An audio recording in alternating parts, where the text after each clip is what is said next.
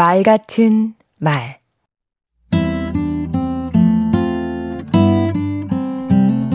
안녕하세요. 강원국입니다.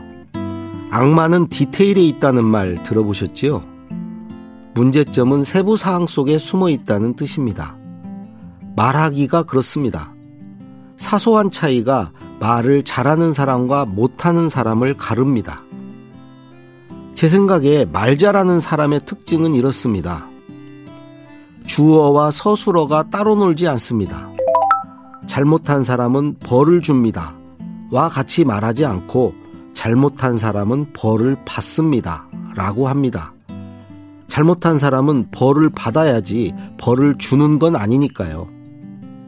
문장 전체를 꾸미는 양태부사도 제때 잘 씁니다.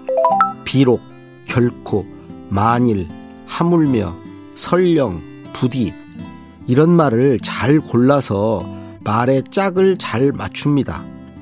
비록 뒤에는 일지라도가 와야 합니다. 결코는 뭐뭐 하지 않겠다. 만일은 뭐뭐라면 이렇게 짝을 맞췄습니다. 느낌 아시죠?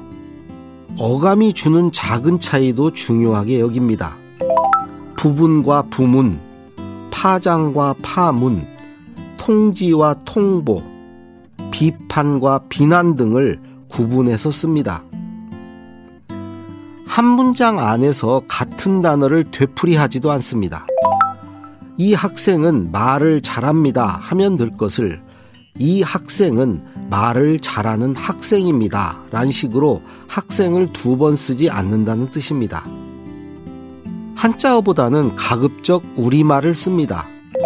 수중보다는 물속, 영토보다는 땅, 전신보다는 온몸, 목전보다는 눈앞. 우리말이 더 편하게 들리죠? 일본어 잔재도 쓰지 않으려고 합니다. 기라성 같은 사람이 함께 했다 해서 기라성. 오늘의 대한민국을 가능하게 한 장본인이다 해서 장본인. 이 모두 일본에서 왔습니다. 연설에 일가견이 있다고 할 때 일가견도요. 기라성은 빛나는 별이라고 하는 게 더 와닿지 않나요? 강원국의 말 같은 말이었습니다. 시시콜콜 끝도 없지만 노력해 볼만 하죠. 작은 차이가 언어의 결을 만들고 말의 품질을 바꿉니다.